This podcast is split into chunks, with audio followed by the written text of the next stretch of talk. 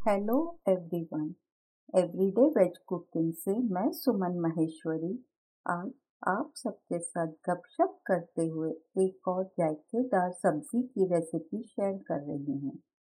Friends आप सब तुरई की सब्ज़ी तो ज़रूर बनाते होंगे परंतु छिलकों का क्या करते हैं? जी हाँ आप सबने सही सुना। मैं तुरई के छिलकों की ही बात कर रही हूँ और मुझे अंदाज़ा भी है कि आप में से ज़्यादातर लोगों का जवाब यही होगा कि फेंक देते हैं। आज मैं आप सबके साथ तुरई के छिलकों की एक बहुत ही टेस्टी रेसिपी शेयर कर रही हूँ और इस सब्ज़ी को टेस्ट करने के बाद आई एम श्योर आप आइंदा छिलके कभी नहीं फेंकेंगे। क्या आप जानते हैं तुरई के छिलके भी पोषक तत्वों से भरपूर होते हैं? और काफ़ी स्वास्थ्यवर्धक भी होते हैं। तुरई के छिलकों में डाइट्री फाइबर विटामिन मिनरल्स और एंटीऑक्सीडेंट काफ़ी अच्छी मात्रा में होते हैं और इसमें कैलोरीज की मात्रा काफ़ी कम होती है। आप तुरई के छिलकों की सब्ज़ी को फुल्का, पराठा, दाल चावल और कढ़ी चावल के साथ साइड डिश के रूप में परोस सकते हैं। आइए, अब आप सामग्री नोट कर लीजिए।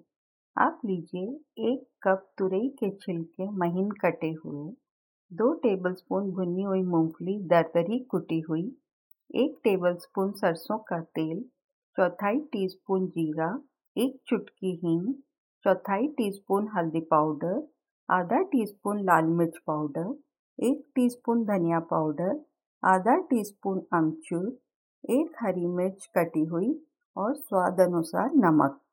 आइए अब आप बनाने का तरीका नोट कर लीजिए। एक कढ़ाई में तेल गरम करें और उसमें जीरा डालें और इसे तड़कने दें। अब आप आँच को कम कर दें और हरी मिर्च और हींग डालें और कुछ सेकंड के लिए भुनें। अब तुरई के छिलके डालें, हल्दी पाउडर, नमक और एक टेबलस्पून पानी डालें और इसे ठीक से मिलाएँ और कढ़ाई को ढक्कन से ढक दें। सब्ज़ी को बीच बीच में चलाते रहें और छिलके नरम होने तक पकाएँ। अब लाल मिर्च पाउडर, धनिया पाउडर अमचूर पाउडर और मूंगफली के दाने डालें और इसे अच्छी तरह से मिलाएँ और एक मिनट के लिए पका लें। अब आप आँच बंद कर दें, सब्ज़ी को सर्विंग बॉल में ट्रांसफ़र करें। तुरई के छिलके और मूंगफली की सब्ज़ी परोसने के लिए तैयार है। क्या आपने नोटिस किया छिलकों का इस्तेमाल करने की वजह से आज किचन वेस्ट भी नहीं निकला? So today your kitchen is zero waste don't you think this is so amazing आशा करती हूँ आप सबको आज का पॉडकास्ट पसंद आया होगा। मैंने डिस्क्रिप्शन बॉक्स में इस रेसिपी का लिंक शेयर किया है। आप मेरे फ़ूड ब्लॉग में इस रेसिपी को हिंदी और इंग्लिश में पढ़ भी सकते हैं। अपन जल्दी ही मिलेंगे और यूँ ही गपशप करते हुए एक और नई रेसिपी बनाएँगे। Bye have a nice day